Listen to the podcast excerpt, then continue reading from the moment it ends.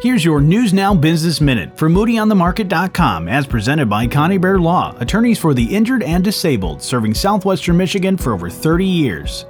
If you're already shopping for the holidays, you're not alone. 27% of adults in the U.S. have started or will by the end of this month. CreditCards.com senior analyst Ted Rossman says some of the reasons include convenience, better deals, and worries about COVID-19 and inventory.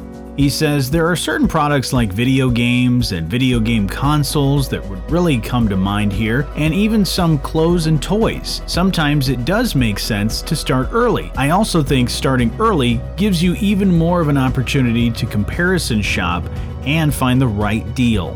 I'm Johnny Reinhardt, and when you want to know Southwest Michigan's business, find it first at Moody on the Market. And when you're on the go and you want to know, download the Moody on the Market app in your app store or find it at MoodyOnTheMarket.com.